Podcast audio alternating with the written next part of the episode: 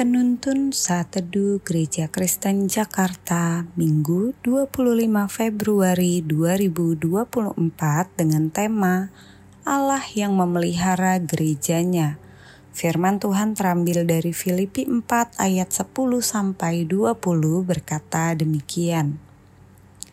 Aku sangat bersuka cita dalam Tuhan bahwa akhirnya pikiranmu dan perasaanmu bertumbuh kembali untuk aku memang selalu ada perhatianmu, tetapi tidak ada kesempatan bagimu.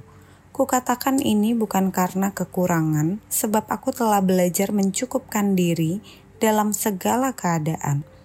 Aku tahu apa itu kekurangan, dan aku tahu apa itu kelimpahan. Dalam segala hal dan dalam segala perkara, tidak ada sesuatu yang merupakan rahasia bagiku, baik dalam hal kenyang maupun dalam hal kelaparan baik dalam hal kelimpahan maupun dalam hal kekurangan.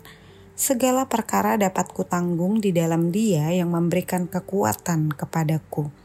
Namun, baik juga perbuatanmu, bahwa kamu telah mengambil bagian dalam kesusahanku.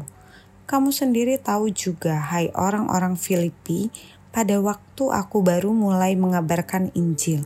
Ketika aku berangkat dari Makedonia, tidak ada satu jemaat pun yang mengadakan perhitungan hutang dan piutang dengan aku selain daripada kamu. Karena di Tesalonika pun kamu telah satu dua kali mengirimkan bantuan kepadaku. Tetapi yang kuutamakan bukanlah pemberian itu, melainkan buahnya yang makin memperbesar keuntunganmu.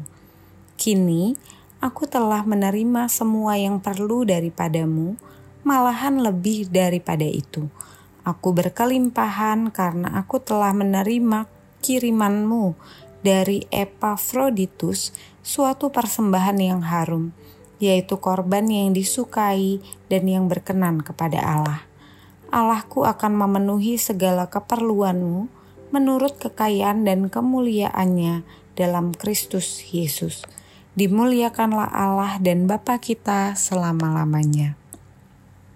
Seorang majelis di sebuah gereja berkata, "Dulu kita tidak pernah menghitung rencana anggaran, sehingga kita tidak pernah khawatir akan kebutuhan gereja. Tetapi sekarang, setelah kita merencanakan anggaran belanja gereja, kita menjadi cemas jikalau semuanya tidak cukup." Membuat rencana anggaran gereja penting. Ini ciri gereja yang sehat secara organisasi namun besaran anggaran yang besar jangan sampai membuat gereja akhirnya menjadi takut kekurangan sehingga memutuskan untuk tidak melakukan apa-apa. Jemaat Filipi memiliki hubungan yang erat dengan Rasul Paulus. Paulus mengunjungi Filipi dalam perjalanan misinya yang kedua.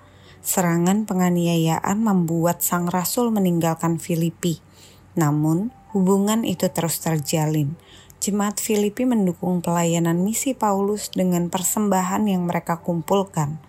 Paulus mengirim surat kepada jemaat itu melalui perantaraan Epafroditus ketika ia sedang dipenjara di kota Roma. Dalam nats ini kita melihat ada tiga pesan penting. Pertama, Paulus telah belajar mencukupkan diri ada saat di mana ia mengalami masa yang penuh dengan krisis dan kekurangan, tetapi ada pula waktu di mana ia berkelebihan. Namun, dalam segala hal, Paulus belajar mencukupkan diri.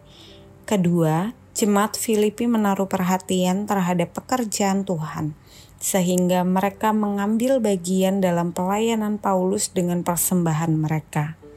Ketiga, Paulus mendoakan jemaat Filipi agar Tuhan mencukupkan semua kebutuhan hidup mereka. Allah akan selalu memelihara gerejanya. Oleh sebab itu, gereja perlu menghidupi ketiga hal penting ini. Pertama, gereja perlu belajar mencukupkan diri dalam segala hal. Kedua, gereja perlu belajar menumbuhkan perhatian kepada pekerjaan Tuhan, sehingga mereka dapat mendukung pelayanan melalui persembahan yang mereka berikan. Ketiga, jemaat perlu saling mendoakan agar Allah memenuhi keperluan jemaat dalam kehidupan mereka. Tuhan adalah gembala yang memelihara gerejanya.